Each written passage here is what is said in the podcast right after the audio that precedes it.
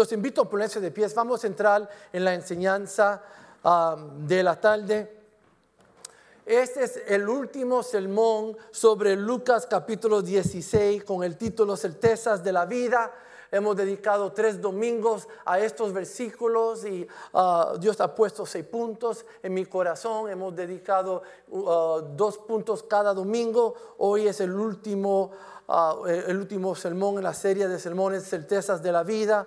So, um, en este día queremos abrir la palabra Lucas capítulo 16, empezando el versículo 19 al 31. Lo hemos leído tres domingos, three Sundays in a row. Uh, y esta va a ser la última por ahora, ¿verdad? Vamos a ver el futuro. Uh, Pastor Becky, would you lead us in, uh, in reading and in prayer as well? Amén. Dice así la palabra de Dios en el libro de San Lucas, capítulo 16, versículo 19, en el nombre del Padre, del Hijo y del Espíritu Santo. Había un hombre rico que se vestía de púrpura y de lino fino y hacía cada día banquete con esplendidez. Había también un mendigo llamado Lázaro que estaba echado a la puerta de aquel, lleno de llagas, y ansiaba saciarse de las migajas que caían de la mesa del rico, y aun los perros venían y le lamían las llagas. Aconteció que murió el mendigo y fue llevado por los ángeles al seno de Abraham, y murió también el rico y fue sepultado. Y en el Hades alzó sus ojos estando en tormentos y vio de lejos a Abraham y a Lázaro en su seno. Entonces él, dando voces, dijo, Padre Abraham, ten misericordia de mí y envía a Lázaro para que moje la punta de su dedo en agua y refresque mi lengua, porque estoy atormentado en esta llama. Pero Abraham le dijo, Hijo, acuérdate que recibiste tus bienes en vida y Lázaro también males, pero ahora éste es consolado aquí y tú atormentado.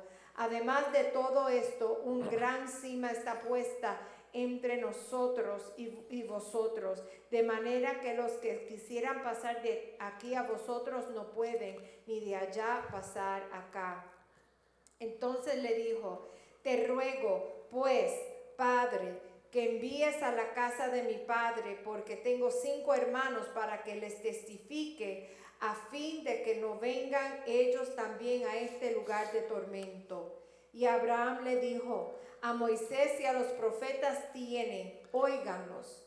Él entonces dijo, no, padre Abraham, pero si alguno fuere a ellos de entre los muertos se arrepentirán. Mas Abraham le dijo, si no oyen a Moisés y a los profetas tampoco se persuadirán, aunque alguno se levantare de los muertos.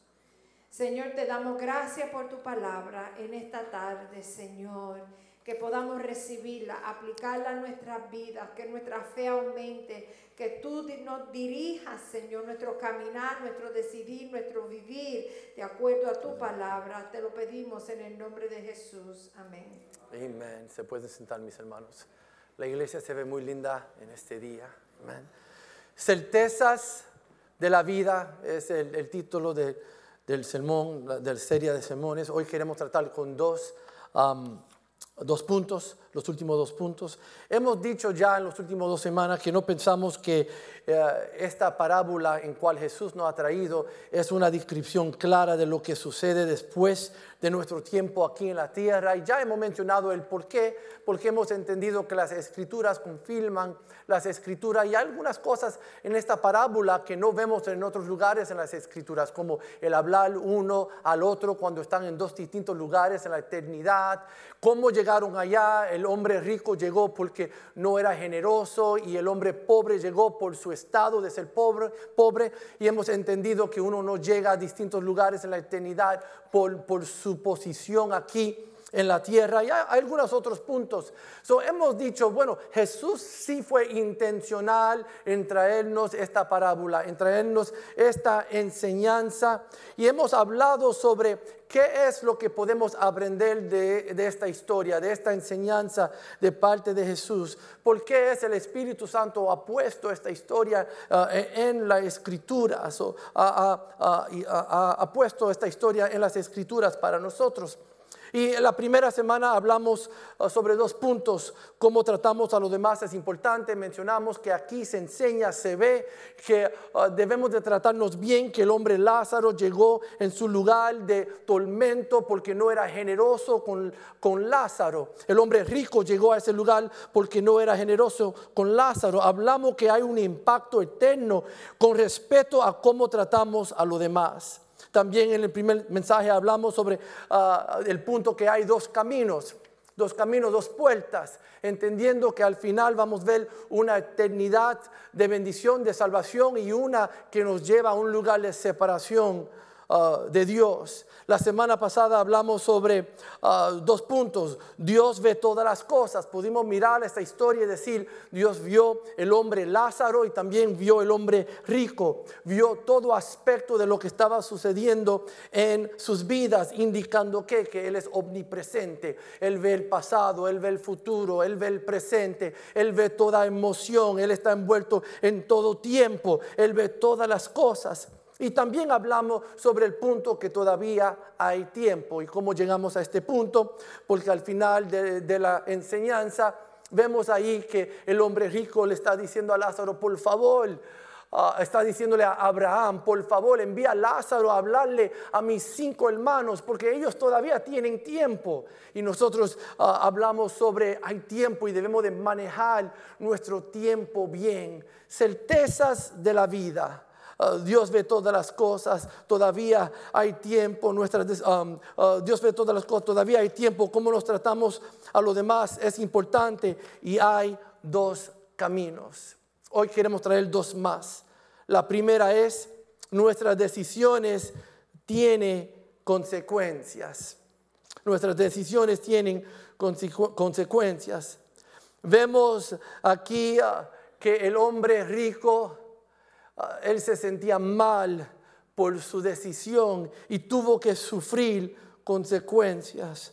Ah, vemos aquí que el hombre rico lamentó su decisión de no ser generoso con Lázaro. Ah, vemos aquí que él no pudo deshacer su mala decisión, no pudo deshacer su mala decisión. La enseñanza aquí que podemos sacar para nosotros en este día es nuestras decisiones tienen consecuencias.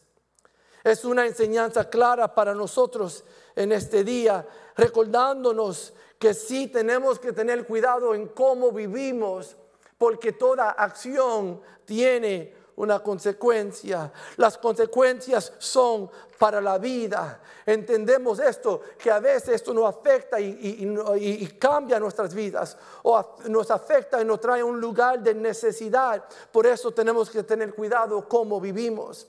Vemos en esta tierra en cual vivimos, si no pagamos nuestros, nuestros impuestos cada año, el gobierno, Uncle Sam, vendrá detrás de nosotros. Dicho sea de paso, abril 18 creo que es este año, asegúrate de pagar todos tus impuestos. Si no, hay consecuencias. Si creamos malos hábitos de comida, como comemos, con el tiempo nos vamos a ver afectados. ¿Cuántos dicen amén? Hay decisiones en la vida que a veces no podemos deshacer, cosas que no podemos regresar y cambiarlas, solamente podemos manejarlas. Pero hay algunas cosas que no podemos cambiar. Me recuerdo un día que fui a cortarme el pelo, en ese tiempo había pelo, y me senté en la silla de peluquero. Y el hombre al lado mío, cortando el pelo de un niño, él le pregunta al niño, ¿Cómo se ve tu pelo? Y el niño dice, un poquito más largo, por favor. No se puede deshacer. Lo que ha llegado ya es, ¿verdad? A veces en la vida llegamos a lugares o hacemos decisiones que no podemos deshacerlas. Eso es porque tenemos que mirar bien, pensar bien cómo estamos viviendo.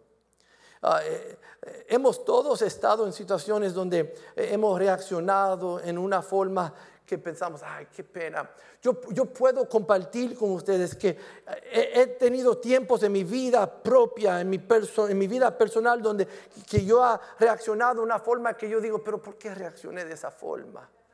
Y hay una consecuencia detrás de eso lo he hecho en mi, hogar, lo he hecho en el ministerio, lo he hecho en, el público. Una vez reaccioné en un lugar público que, yo, me senté, yo me sentí en el carro, me senté en el carro y sentí el Espíritu Santo hablar a mi corazón y decirme, ¿qué es si ellos vienen a la iglesia el domingo y te ven predicando? ¿Qué es? Una consecuencia de cómo hemos reaccionado a la vida. Muchos han perdido amigos por su forma de, actuar o reaccionar o cosas que hemos dicho.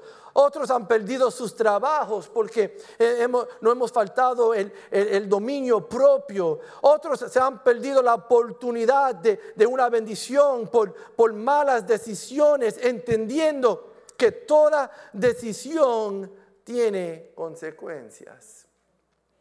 Pero quién sabe que hay algunos que piensan, pero mira, el mundo vive como ellos desean vivir y, no veo la consecuencia de ellos prosperan. El vecino, mira, yo sé cómo él vive, mira, todo lo va bien. Y nosotros que estamos tratando de hacer las cosas bien, estamos luchando, estamos batallando. ¿Dónde están las consecuencias del malvado, del impío? Hay una historia excelente en Salmo 73. He hablado de esta historia, Asaf.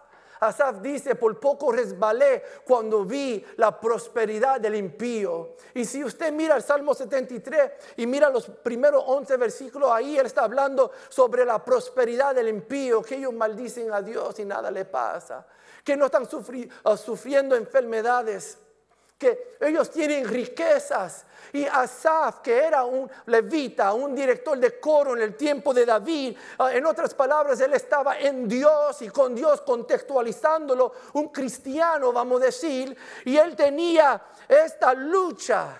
Y él dice, ¿dónde está Dios?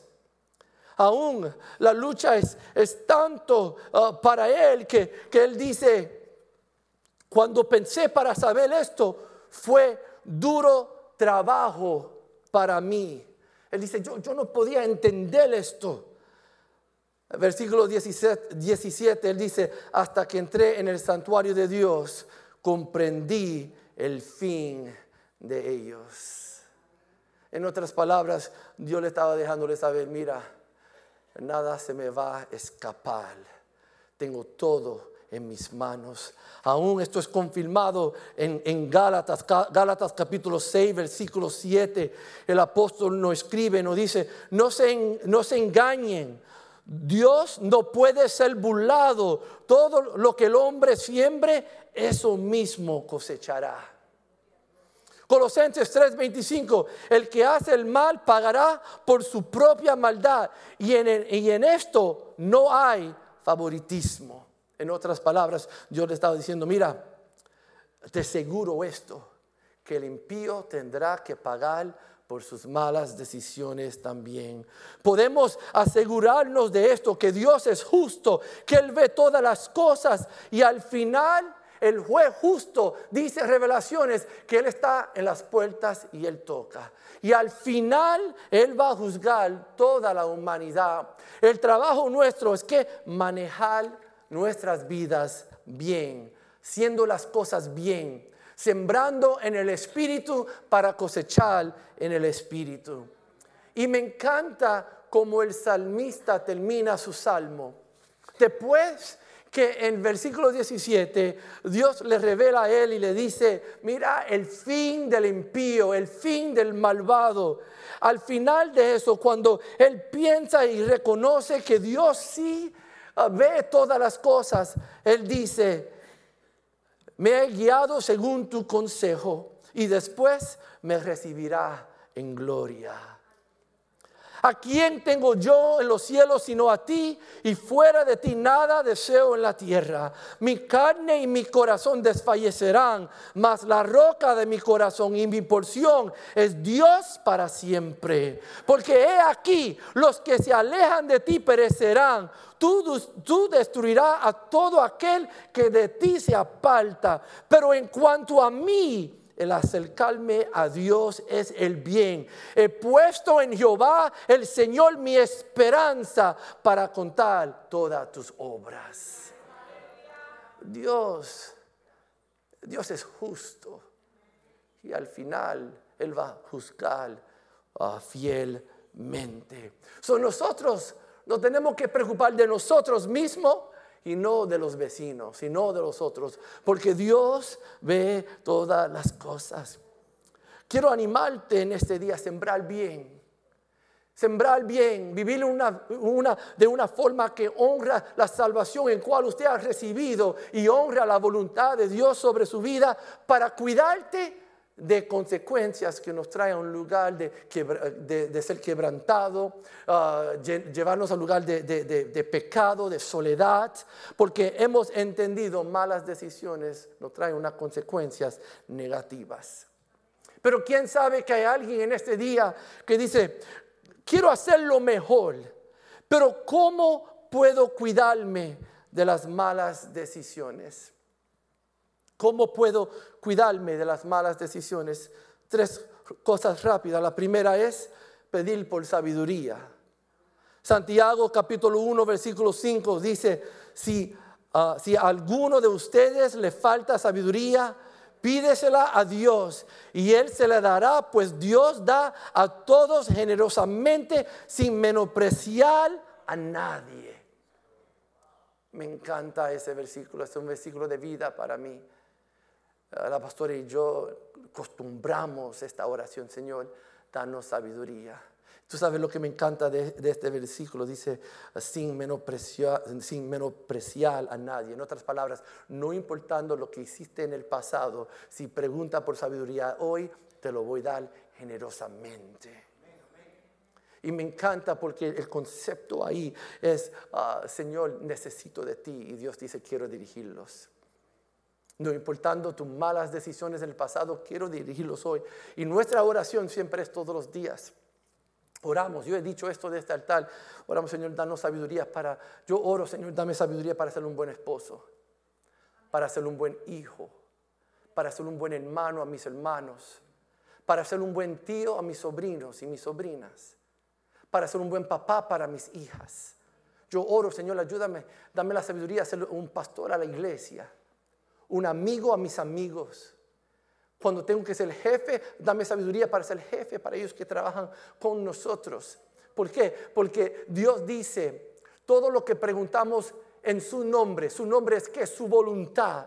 Eh, es la voluntad de Dios que, eh, que, la sabiduría de Él esté sobre nosotros. O todo lo que le, le, pedimos en su voluntad, en su nombre, las escrituras nos dicen que Él nos va a dar esas cosas con toda confianza podemos acercarnos a Él y decir, Señor, no quiero hacer malas decisiones en esta vida en cual estamos viviendo.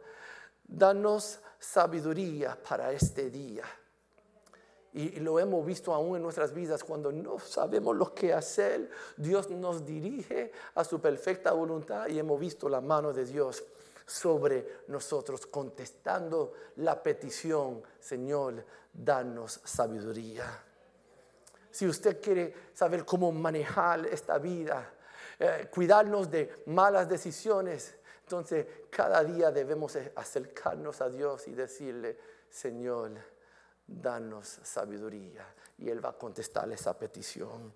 Y la iglesia dice, ¿Cómo, ¿Cómo, podemos cuidarnos? Lo primero es pedir por sabiduría. Lo segundo es buscar consejo en tiempo de decisiones. Buscar consejo en tiempo de decisiones. Proverbios, capítulo 19, versículo 20 dice, escuchar el consejo y aceptar la corrección y llegarás a ser sabio. great verse. Escuchar el consejo y aceptar la corrección y llegarás a ser sabio. Buscar consejo en tiempo de decisión. Tú sabes cuántas veces nos hemos sentado con personas que están viviendo consecuencias por decisiones que han hecho. Entonces yo le pregunto, pero tú no buscaste consejo de nadie para esta decisión. La escritura dice, ah, eh, hay sabiduría en, la consejería de muchos. Tiene que, eh, eh, si, si estamos en un lugar de decisión, mira, algo que me amo de nuestra iglesia, que en nuestra iglesia hay muchas personas con mucha sabiduría. Aquí, aquí mismo en la iglesia cristiana Elohim. Sí, tenemos buenos pastores y buenos líderes, pero dentro de la congregación tenemos personas que han sido cristianos por generaciones y tienen familias muy lindas, vidas y vidas bendecidas en el Señor, porque andan en la sabiduría de Dios. Busca mentores en medio de la iglesia personas para andar con ustedes, personas para ayudarte en las decisiones que ustedes necesitan hacer, porque allí tú vas a ver la dirección de Dios para su vida. Y como Dios estaba con ellos, Dios estará con ustedes también. A veces queremos hacer esto solo. No quiero que nadie conozca mis negocios, no quiero que nadie sepa mis problemas. Y nos encontramos más y más ah, aislados y solos y quebrantados y tratando, Dios, ¿dónde tú estás? Y Él ha puesto personas alrededor de nosotros para ayudarnos, cuidarnos de malas decisiones. Y la iglesia dice, Estamos hablando en cómo podemos cuidarnos, sabiduría, pedirle sabiduría a Dios, buscar consejo en medio de otros y ser sensitivo a lo que el Espíritu Santo está ministrando a tu vida.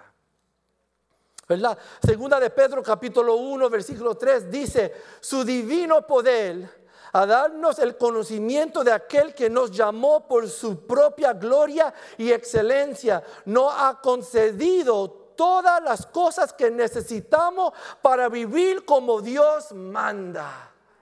I love that verse. Me encanta e-, ese versículo que nos deja saber el Espíritu de Dios que está en nosotros nos ha dado todo lo que necesitamos para vivir como Dios manda. Allí el Espíritu de Dios no quiere dirigirnos a un lugar de malas decisiones. Él no va a dirigir a un lugar donde hay bendición, donde hay la voluntad de Dios, donde hay la paz de Dios. Tenemos que ser sensitivos a lo que Dios está hablando dentro de nuestras vidas. Somos personas que creemos en la presencia de Dios, no solamente cuando estamos cantando, pero Él mora dentro de nosotros. Y Él quiere que dirigirnos. Eso es porque cuando tú tienes un sentir en ti, hay algo aquí, coge una pausa. Espíritu Santo, ¿qué tú me quieres decir? ¿Cómo tú quieres dirigirnos? Coge una pausa cuando tú estás incómodo con algo, que tú tienes un sentir de algo, tú no estás seguro, no tienes que hacer una decisión ni para sí ni para no. Coge una pausa. ¿Qué es lo que tú quieres hablarme, oh Dios? Y allí buscar consejo, buscar la sabiduría de Dios y Dios nos va a cuidar de ser una mala decisión que nos trae a consecuencias que nos afectan por una vida eterna. Y la iglesia dice, ¿qué hemos aprendido de esta historia? Que las malas decisiones tienen malas consecuencias. El hombre rico hizo una mala decisión, lo llevó a un lugar de separación de Dios, de tormenta. Cuando hacemos las malas decisiones nos llevan a un lugar de separación de Dios en un lugar de sufrimiento, de tormenta. Hay consecuencias, pero qué bueno saber que Dios quiere dirigirnos para cuidarnos de esas consecuencias. Y la iglesia dice, amén. Número dos, Estamos hablando de certezas de la vida. El segundo punto es, la palabra de Dios siempre nos guía a su voluntad. La palabra de Dios siempre nos guía a su voluntad. Vemos aquí que ah, el hombre rico, ah, él le dice a Abraham, por favor, resucite a Lázaro de aquí, llévalo a hablar a mis hermanos, tengo cinco hermanos y que ellos vean Lázaro resucitado y ellos van a cambiar de, corazón, van a creer en Dios, van a creer en lo que ha, dicho los profetas. Si ellos ven a Lázaro y Abraham le dice, mira, tus hermanos tienen los profetas, tienen la ley de Moisés. Ah, ellos deben de creer en Moisés y creer en los profetas. En otras palabras, deben de creer en la palabra de Dios. Y él dice, no, no, mejor sería alguien resucitado. Y entonces ah, Abraham en esta historia le dice, si no le creen a Moisés ni le creen a, los profetas, no van a creer a nadie que ha resucitado de los muertos. Ah, en otras palabras, la enseñanza para nosotros es, la guía para nosotros siempre es la palabra de Dios, la palabra de Dios. quiero animarlos en este día, recordarte lo que necesitamos en nuestras vidas es la palabra de Dios. Hoy en día, la preocupación que tenemos como pastores, como líderes de la iglesia, que la gente está buscando otras cosas para dirigirlos. Algunos están buscando la fe en las tradiciones. Oh, yo me recuerdo que cuando me crié en la iglesia, la iglesia era de esa forma, de esa forma, de esa forma, y ahora la iglesia se ve diferente. Y, están buscando la fe, están buscando la dirección de Dios en tradiciones. No, no quiero ir a la iglesia, la iglesia no es como era antes. Están buscando tradiciones para dirigirlos, para darle la fe que ellos necesitan. Pero la fe no se encuentra en las tradiciones, la fe se encuentra en la palabra de Dios. Hay algunos que están buscando la fe, están buscando la dirección de Dios en religión y ponen un cruz sobre su pecho. Dicho sea de paso, eso no, esto no es nada malo, pero lo hacen como, como yo estoy bien con Dios, mira lo que tengo. Ah, yo tenía un tío que siempre abría la Biblia al Salmo 91 de noche, buscando una buena noche de descanso, porque él decía que de noche venían demonios para molestarlo y sentarse con él. Yo digo, hay otras cosas que tú estás permitiendo en tu vida que traen los demonios. La Biblia abierta así no te va a ayudar nada. Es la vida aplicada a tu vida, que cambia tu vida, que cierra las puertas para esos demonios entrar a tu cuarto, a tu vida, que hace la diferencia. Pero hay algunos que piensan religión. Mira, tengo la Biblia, religión. La religión no trae fe. Hay, algunos que yo voy a la iglesia fielmente. Voy todos los domingos, doy mi diezmo, voy fiel y piensan que la fe se encuentra simplemente con religión, con rutina. Hay algunos que dicen, no, no, yo, soy buena gente, yo hago las cosas bien y, y piensan que eso es suficiente. No, la fe se encuentra en obedecer lo que dice la palabra de Dios, lo que dice la palabra de Dios para nosotros.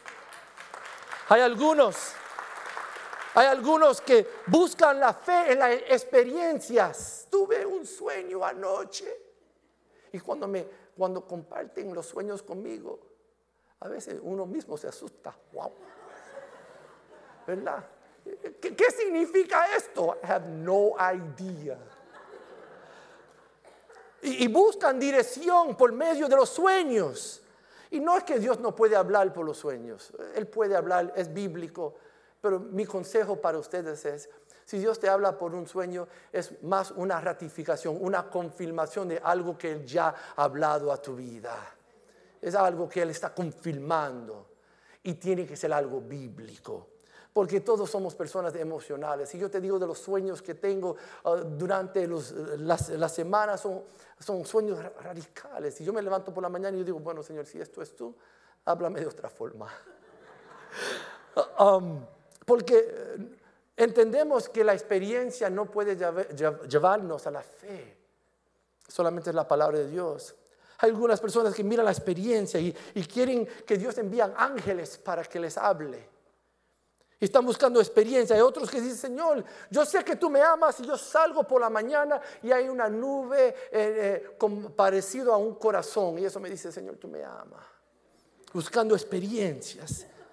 Quiero decirte en este día. La palabra dice en Romanos capítulo 10, versículo 17, así que la fe es por el oír y el oír por la palabra de Dios. That's where our faith comes from.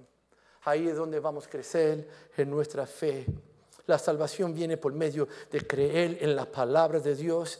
Cristo es la palabra viviente y tenemos la palabra escrita para nosotros y ponemos nuestra fe en esa palabra. Y esa palabra va a salvarnos. y cambiar nuestras vidas. Hay una historia excelente en las escrituras. En Lucas capítulo 11, Jesús estaba enseñando y una mujer estaba tan impresionada con Jesús. Ella le dice, dichosa la mujer que te dio a luz y te crió. Y él le dice, antes bienaventurados los que oyen la palabra de Dios y la guardan. Jesús dice, sí, mi mamá es bendecida, pero más bendecido son los que oyen la palabra de Dios y la guardan, y la creen y la viven. Ellos son dichosos. Ellos son dichosos. Ah, quiero animarte en este día ¿Qué es lo que Dios está hablando en nuestras vidas? Aún sabemos el ministerio de Jesús cuando Él fue tentado, en Mateo capítulo 4, él dice, él dice, no solo de pan vivirá el hombre, sino de toda palabra que sale de la boca de Dios. En otras palabras, nuestra vida confía en la palabra de Dios. El pan para nosotros es la palabra de Dios. El salmista dice, lámpara es a mi pies tu palabra y lumbrera a mi camino. En otras palabras, esto es lo que nos va a dirigir tu palabra, oh Dios. Salomón dice, toda palabra de Dios es digna de crédito. Dios protege a los que en Él buscan refugio. La palabra de Dios. Quiero animarte en este día. Tenemos que ser un pueblo de palabra un pueblo que, que no está buscando tradición, no está buscando religión, no está buscando experiencia, pero está buscando la palabra de Dios. Y allí encontraremos la dirección de vida para nosotros. ¿Quién sabe que usted está aquí? Usted está diciendo, pero ¿qué es eh, lo que Dios me está hablando? Usted, ah, me recuerdo especialmente antes, y a veces se ve hoy, alguien quiere que alguien venga y ore por ti y diga, así dice el Señor. Y que no diga lo que Dios quiere decirnos. Quiero animarte Tú así dice el Señor, se encuentra en las escrituras. Así dice el Señor. Es una guía para nosotros que cambiará nuestras vidas para siempre y nos va a llevar a un lugar de, bendición, aquí terrenal y también en el cielo. Y me encanta que las escrituras no solamente es ah, doctrina para nosotros, pero también es algo práctico para nosotros. En las escrituras podemos encontrar nuestro propósito, de dónde venimos, qué sucede después de la muerte. habla del cielo, habla del mal, del bien, habla de las luchas personales, es cosas prácticas, cómo puedo encontrar un buen cónyuge en mi vida, cómo puedo tener éxito en el matrimonio. Todo esto se encuentra en las escrituras. Lo que significa en la vida se encuentra en las escrituras. Quiero animarte en este día Debemos de ser un pueblo de palabra de Dios. Quiero animarte a leerla. Leerla todos los días, leerla como usted pueda. Leerla, no tiene que leer la Biblia en un año, no tiene que hacerlo. Si desea hacerlo, lo puede hacer, pero mejor es escoger una parte pequeña, leerla dos y tres y cuatro veces y entonces meditar sobre ella y preguntarte, Señor, ¿qué tú me estás diciendo? Estudiarla. ¿Qué, dice para esos tiempos y qué me está diciendo para mí en estos días? No solamente leerla, meditarla y estudiarla, pero compartirla con otros. Mira lo que Dios me está hablando. Mira lo que Dios ha puesto en mi corazón. No solamente leerla, meditar sobre ella, estudiarla y compartirla, pero creerla. Esto es para mí. Y allí vamos a encontrar la voluntad de Dios, porque después que la creamos, entonces vamos a vivirla. Vamos a vivirla. Ah, y allí veremos la voluntad de Dios para nuestras vidas. Esto es una certeza de vida para nosotros. Recuérdate que Jesús es la palabra viviente para nosotros. Me encanta lo que dice Hechos capítulo 16, versículo 31 Cree en el Señor Jesús y serás salvo tú y tu casa. ¿Quién sabe que hay alguien aquí luchando? Pon tu fe en la palabra viviente que es Cristo Jesús y Él cambiará tu vida para siempre. Jeremías nos dice, bendito el hombre que confía en el Señor y cuya confianza es en el Señor. Allí tú verás la paz de Dios y las bendiciones de Dios sobre tu vida. Y la iglesia dice, para terminar esta enseñanza en este día, certezas de la vida. ¿Qué es lo que Dios está hablando a nosotros en estos mismos días, en este mismo día? ¿Qué es lo que Dios está ministrando a nuestras vidas? Recuérdate, nuestras decisiones tienen consecuencias. Todo el mundo va a tener que responder por ellos mismos un día. Todo el mundo tiene que dar cuentas por la forma en cómo ellos están viviendo. Todo el mundo tendrá que hacerlo. Si no es aquí en la tierra, sería delante uh, del, uh, del trono blanco. Van a tener que dar cuentas por la forma en cómo ellos han vivido. Quiero animarte en este día. Pedirle al Señor sabiduría. Buscar el consejo de otros y qué es lo que el Espíritu te está hablando para hacer buenas decisiones. Y recuérdate, la palabra de Dios siempre nos guía a su perfecta voluntad. Y la iglesia dice, amén. Si usted ha recibido la enseñanza, dale un aplauso al Señor. Dile gracias, Señor. Aleluya. Aleluya. Los invito a ponerse de pies. Certezas de la vida tres sermones, tenemos seis puntos, vamos a repasarlos rápidamente, están, uh, they're, on the wall, they're on the screen. Número uno, cómo tratamos a los demás es, hay dos caminos en la, Dios ve todas las, todavía hay, nuestras decisiones tienen la palabra de Dios siempre nos guía a su... Y la iglesia dice, amén y amén. Aleluya. ¿Quién sabe que hay alguien aquí en este día que Dios te está hablando de forma especial? Y usted dice, ah, esta palabra, esta enseñanza es para mí. Aquí en nuestra iglesia siempre decimos que nuestro domingo debe de cambiar nuestro es la palabra de Dios aplicada a nuestras vidas que trae cambio. Una palabra que anima, nos anima por el momento, pero una enseñanza aplicada cambia nuestras vidas para siempre. ¿Qué es lo que Dios está moviendo en tu corazón en este mismo momento? ¿Qué es lo que Dios está hablando a tu vida? Y usted dice, Señor, necesito oración para aplicar esta palabra a mi vida. Si usted está aquí en este día y usted dice, ese soy yo, necesito oración, que, que Dios aplique, que Dios me ayude a aplicar esta palabra a mi vida mientras que nosotros estamos cantando, el altar está abierto.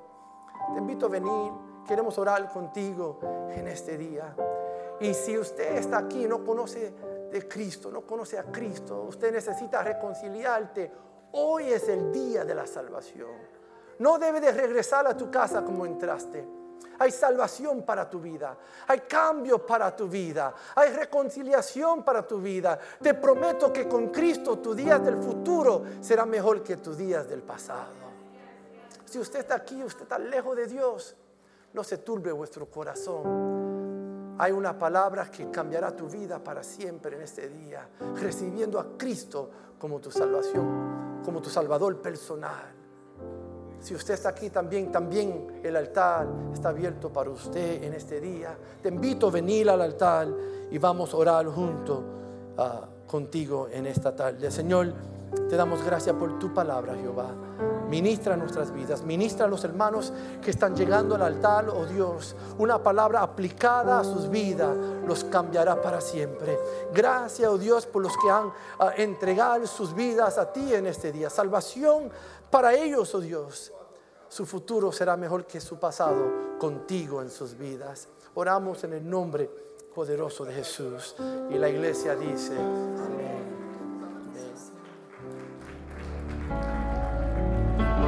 Thank you for taking the time to listen to this sermon. We pray it blesses and encourages your life.